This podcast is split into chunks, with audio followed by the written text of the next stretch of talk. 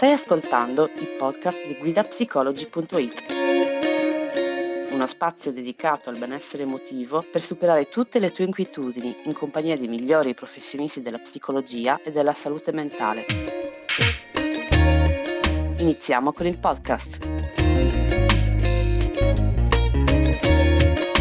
Buonasera, buonasera di nuovo a tutti, eccoci qua per un'altra diretta di questo Yellow Day, il giorno più felice dell'anno. Invito subito la nostra professionista.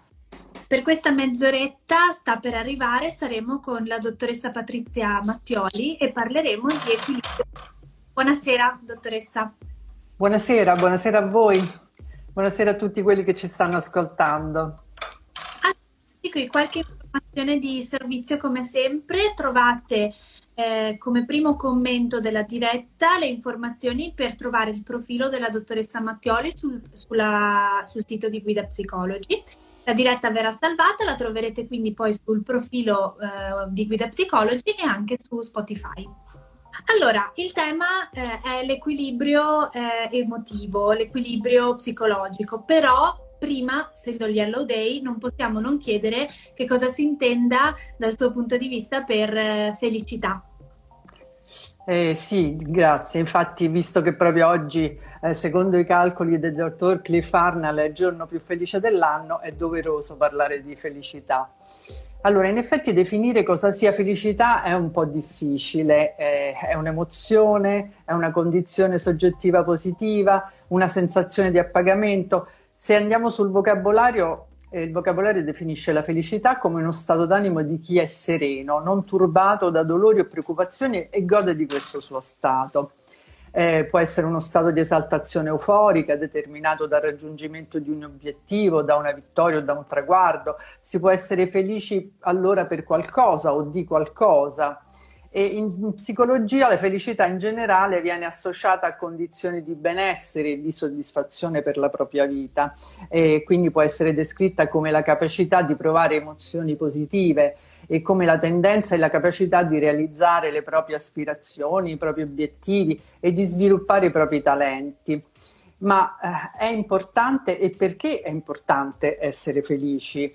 Allora si ritiene che sia importante essere felici perché si, oltre che essere un sentimento, un senso positivo, perché si pensa che la felicità faccia vivere più a lungo, che le persone felici siano più ottimiste, che tendano a prendersi maggiormente cura del proprio benessere, reagiscono meglio alle avversità e che un atteggiamento positivo è una condizione fondamentale per la salute e così via.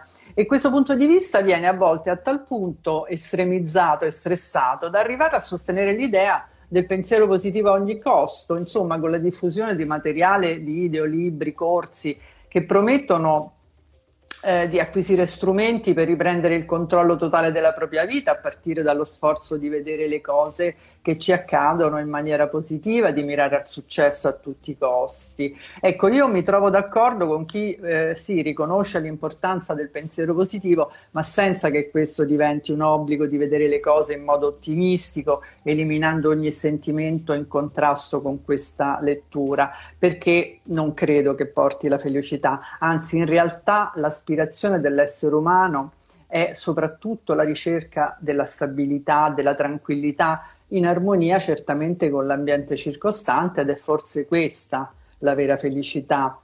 Eh, dunque, indipendentemente dal significato poi che eh, possiamo dare, diciamo da cosa deriva questa felicità di cui parliamo.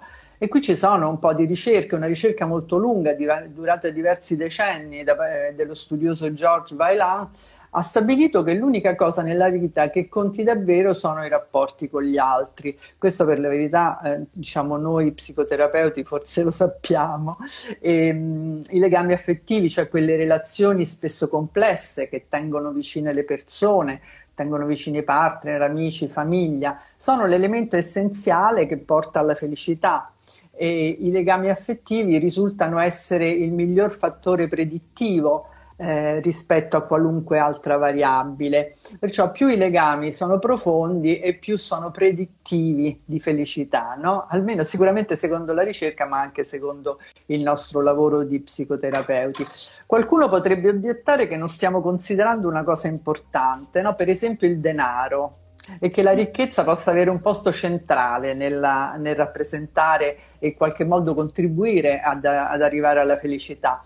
In realtà, secondo altri studi, le persone ricche che guadagnano milioni e milioni di euro durante l'anno non sono significativamente più felici di quelle che hanno un reddito invece più basso. Eh, forse sono più potenti, questo sì, ma potere e felicità sono due concetti molto diversi. I soldi quindi vanno di pari passo con la felicità solo nel caso in cui eh, sollevino una persona da una condizione di povertà portandola a mantenersi magari con dignità. Ecco, al di sopra di questo ricchezza e felicità sembrano proprio prendere strade diverse e questo conferma ancora una volta che una volta soddisfatte le necessità basilari appunto per essere felici abbiamo proprio bisogno di relazioni, di amici, di partner, di familiari affettuosi. E ancora un'ultima cosa, ricordiamo quello che diceva John Bowlby, no? psichiatra e psicoanalista inglese e teorico dell'attaccamento. Secondo John Bowlby molte delle emozioni più intense che noi proviamo sorgono durante la formazione, il mantenimento, la rottura, il rinnovarsi di relazioni di attaccamento. Eh, per esempio basta pensare che la formazione un legame è l'innamoramento, eh, il mantenimento di un legame amare qualcuno, la perdita di un partner come il soffrire, no? chi, chi, di noi non ha eh, vissuto queste sofferenze. Quindi in conclusione la felicità è molto legata al poter contare su relazioni soddisfacenti e allo stato di queste nostre eh, relazioni e eh, le relazioni, come diceva appunto Bolbi, sono all'origine di emozioni intense che noi dobbiamo imparare a conoscere, riconoscere e gestire. In ultima analisi, la felicità è data dalla serenità che deriva dalla stabilità emotiva cioè dall'equilibrio emotivo che a sua volta deriva dall'andamento delle nostre relazioni di attaccamento. Ecco. Sì, Ho fatto una panoramica un po', po ampia, però. Ma e, e, la, e, poi siamo ritornati all'argomento di che ora approfondiremo, che è quello di equilibrio emotivo. Mentre ti ascoltavo, esatto. Mi è tornata in mente una scena, quindi faccio una citazione forse un pochino meno alta, ma questo mi è venuto in mente, una scena di un film con George Clooney, Tra le nuvole, in cui mm. lui eh, dice appunto durante il film a, a, alla persona che, che, è davanti a lui, alla donna che è davanti a lui, dice pensa ai momenti più felici della tua vita, eri forse da sola? E, e in effetti eh, richiama appunto l'importanza delle, delle, relazioni, il fatto che come esseri umani siamo eh, animali sociali, no? si usa dire proprio usarci, usare questa definizione qui. Bene, Esattamente. Equilibrio emotivo. Com'è che quindi questo si connette con la felicità? Questo un po' l'abbiamo già detto, ma come lo potremmo definire quindi invece? Mm. Cosa. Eh, diciamo cosa che per equilibrio emotivo che cosa intendiamo? Intendiamo proprio eh, quel, diciamo, la capacità, la propria capacità di mantenere un proprio stato emotivo in una con- condizione di sufficiente stabilità, il che naturalmente non significa mancanza di oscillazioni emotive, ma come dicevo prima, la eh, tendenza sempre a riportare verso una condizione di maggiore stabilità del, eh, delle oscillazioni emotive e questo è, por- è, possibile a partire dalla capacità di ognuno di mantenere un, costa- un, contatto costante con questa propria parte più autentica, quella emotiva appunto, e di saperla poi integrare con le spiegazioni che ce ne diamo, no? quindi con la nostra parte più razionale. Ogni emozione ha eh, due poli opposti, no? si esprime lungo un continuum e eh, l'equilibrio emotivo consiste nel riuscire a trovare un punto di centralità all'interno di questo eh, continuo e arrivare ad oscillare il meno possibile. E abbiamo detto che la ricerca di stabilità è un obiettivo che l'essere umano cerca costantemente di raggiungere e mantenere, anche se a volte eh, questo ci porta a fare scelte che portano magari a una stabilità solo apparente. Immaginiamo a quando non esprimiamo un'opinione, no? eh, o un disaccordo, magari lo facciamo per quieto vivere, pensando appunto di poter mantenere la nostra stabilità e invece poi questo ci ritorna come un boomerang perché magari ci troviamo a subire comportamenti indesiderati, ingiusti, eh, che poi ci portano appunto magari a una conflittualità che porta a emozioni intense e quindi a un eh, a un'oscillazione emotiva. Quindi eh, l'equilibrio emotivo è la capacità di accettare, affrontare e gestire anche le situazioni difficili con i sentimenti forti che ne possono derivare. Ok, eh, faccio un piccolo inserto per i nostri ascoltatori, ovviamente se avete delle domande scrivetele pure, io cercherò di intercettarle e così vediamo anche di rispondere a quelle che sono le vostre richieste, giustamente. Intanto una domanda la faccio io. Se questo è l'equilibrio emotivo, com'è che quindi invece si può arrivare ad avere un disequilibrio emotivo? Quali sono le situazioni che possono portare a perderlo questo equilibrio? Eh, ci, sono, ci, possono essere tanti motivi che possono eh, provocare delle forti oscillazioni sul piano emotivo, eh, motivi più esterni o più interni alla persona. Diciamo lo stesso percorso di vita ci porta ad affrontare una serie di situazioni nuove anche stressanti, non necessariamente negative, no? anche stressanti in senso positivo. Pensiamo a una vincita miliardaria che però ha, può avere una, eh, può provocare forti oscillazioni emotive. Pensiamo anche all'innamoramento, eh, anche se è una condizione che riteniamo positiva e che ricerchiamo, è in effetti un momento della vita in cui siamo sicuramente in disequilibrio emotivo, è un momento di grande vulnerabilità, eh, caratterizzato dall'instabilità sicuramente, anche dall'incertezza sull'esito di questo nostro investimento emotivo, dall'euforia. È bello essere innamorati, ma è anche molto stressante perché risulta, risucchia molte energie. Beh, pensiamo anche ad altre tappe importanti della vita, no? il matrimonio, la convivenza, il divorzio, grandi cambiamenti dovuti eh, anche a so, un trasloco, eh, una mm, promozione professionale, eh, drammi familiari. Ecco, viviamo un disequilibrio emotivo ogni volta che affrontiamo un cambiamento anche positivo, anche se siamo stati noi a eh, provocarlo e a ricercarlo. E ogni disequilibrio potrà indistintamente portare a, un nuovo, mh, una nuova oscillazione, una fo- nuova forte oscillazione emotiva in base poi a quanto saremo in grado di focalizzare e prendere consapevolezza delle nostre emergenze emotive e a quanto saremo in grado di attraversarle e superarle soprattutto a quanto saremo in grado di integrarle con il nostro senso di identità, no? Cioè come eh, pensiamo di essere e come effettivamente poi ci sentiamo e eh, come dicevo eventi critici e inevitabili nell'arco di vita quindi possono dare il via a un disequilibrio emotivo e eh, che può poi portare eh, indistintamente a un processo di crisi, no? eh, di scompenso, oppure innescare un balzo in avanti nel proprio livello di complessità. Mm-hmm. Quindi appunto il disequilibrio emotivo non è necessariamente un qualche cosa di, tra virgolette, negativo, quindi dobbiamo un Assolutamente po' no. Mm. Da questa dicotomia di bello, brutto, giusto, sbagliato, eh, ma dobbiamo sempre aspettarci vita che ci siano i momenti, i momenti più semplici, quindi i momenti di equilibrio e di equilibrio e che queste oscillazioni bisogna metterle in conto. Mm. Esattamente, quindi bisogna Come... attrezzarsi per affrontarle. Mm. Per chi lo chiedeva, la diretta sì verrà, verrà salvata, quindi la troverete, come dicevo in esordio, poi nel profilo. Com'è che quindi um, una volta che ci si rende conto di essere in un periodo della vita di disequilibrio, che sia qualcosa di positivo, tra virgolette, come l'innamoramento o magari una crisi più importante, com'è che si può, mh, ci si può attrezzare per ritrovare l'equilibrio? Mm.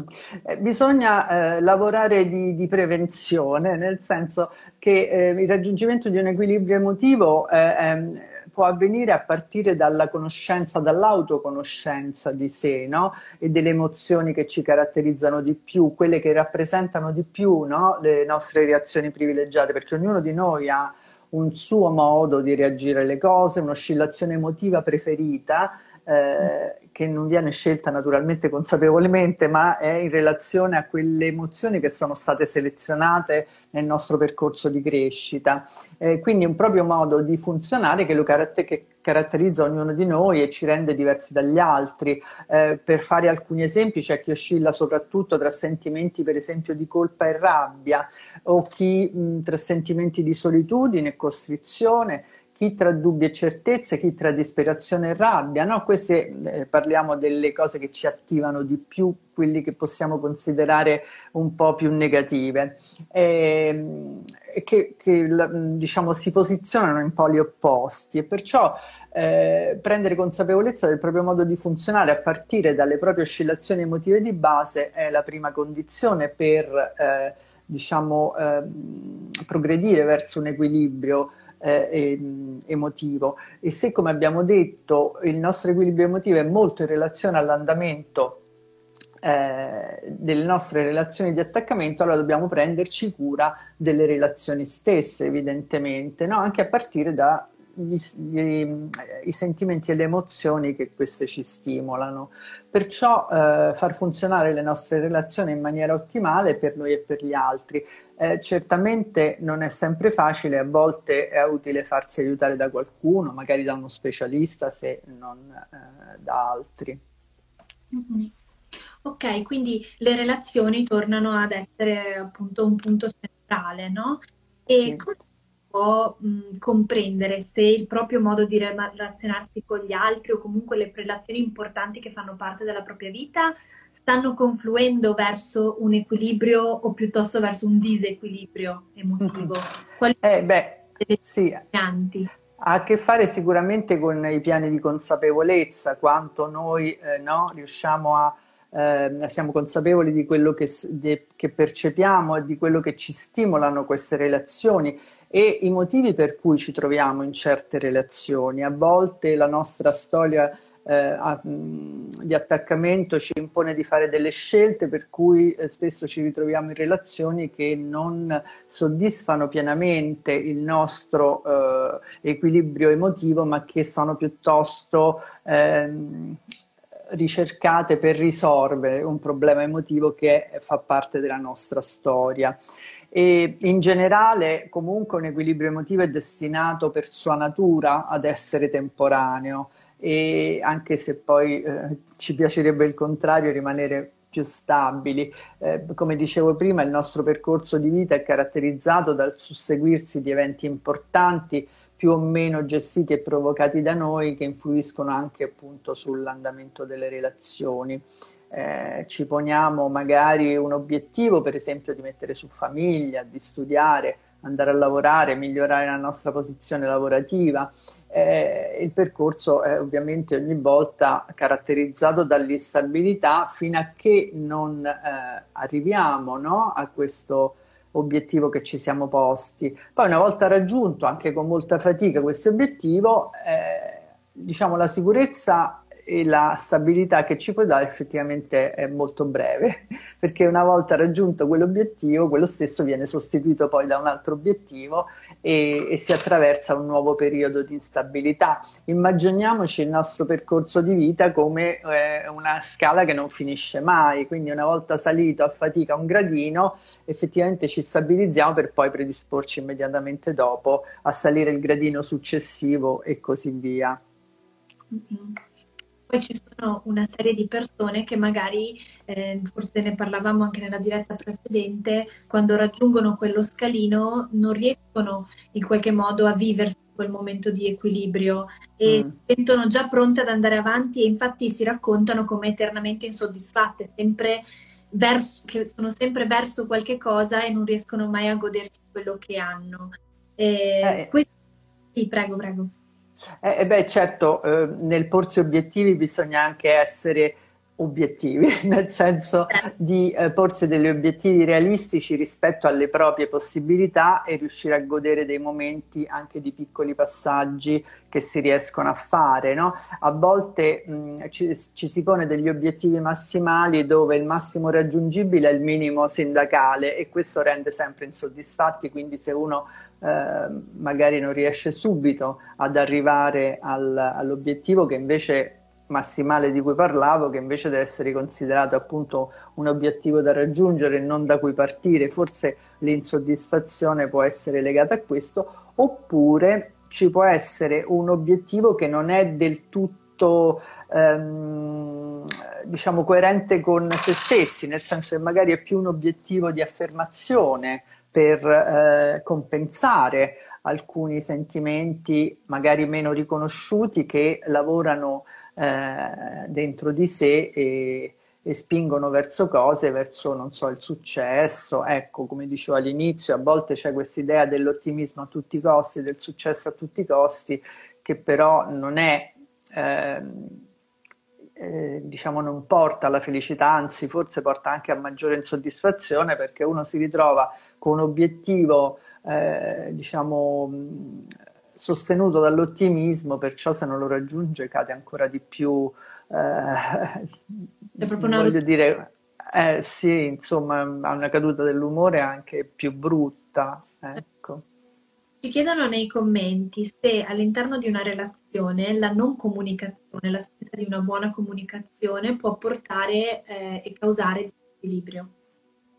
Eh, sicuramente il, la, la, comunicazione, intanto intendiamoci che cosa è la comunicazione, ovviamente non si parla di che cosa ho fatto oggi o di che cosa ho comprato o dove sono andato, si parla di comunicare all'interno della coppia il proprio stato emotivo e di ascoltare lo stato emotivo dell'altro in modo che ognuno dei due partner sappia sempre dove sta l'altro e se noi passiamo, trascorriamo magari tutta la giornata distanti, no? perché ognuno sta al suo lavoro e dopo 8-10 ore ci si ritrova, è chiaro che sono successe tante cose e le persone possono essere in, un, in uno stato emotivo molto distante e è importante a quel punto comunicarsi che cosa è successo, come si è vissuto e eh, qual è lo stato d'animo prevalente in quel momento, se c'è bisogno di una consolazione, di un uh, sostegno. In questo senso è importante certo comunicare. Sì, mi viene da dire che se abbiamo detto che le relazioni significative profonde sono essenziali per la felicità e per l'equilibrio, allora ovviamente una componente importantissima delle relazioni è la comunicazione, no? alla Certamente. quale non si viene a stringere. Ok, mettiamo caso quindi che una persona dica io mi sento in equilibrio, penso di avere un equilibrio emotivo, come può eh, mantenerlo, attrezzarsi per fare in modo che questa condizione permanga poi nel tempo? Eh, questo, eh, come dicevo, in effetti è una condizione non eh, l'equilibrio che si riesce a raggiungere, un equilibrio effimero perché eh, diciamo anche mantenerci troppo tempo porta il, il, sistema a una stabilità che non è, anche se è ricercata, non è co- poi così funzionale per il mantenimento della, stabili- della, stabilità stessa. Sembra un controsenso, però eh, le condizioni della vita, anche i confronti, appunto, mettiamo i, due, i rapporti di coppia, no? quante volte può capitare che un partner ha qualcosa da dire all'altro ma ha paura delle reazioni dell'altro. Ecco, quella è una situazione in cui è importante invece trovare, non rinunciare, perché eh, diciamo, con eh, l'idea di mantenere la stabilità magari si evita di comunicare, però è proprio quello che poi genera l'ulteriore instabilità perché, perché magari ci si sente frustrato e poi dopo la richiesta viene fuori in maniera non consona, insomma, magari in maniera arrabbiata eh, o con parole non adatte, perciò a quel punto non passa più la richiesta, ma il tono di voce che si è usato e quindi si entra in un conflitto che genera grande instabilità, molto più grande di quella che si sarebbe generata facendo la richiesta.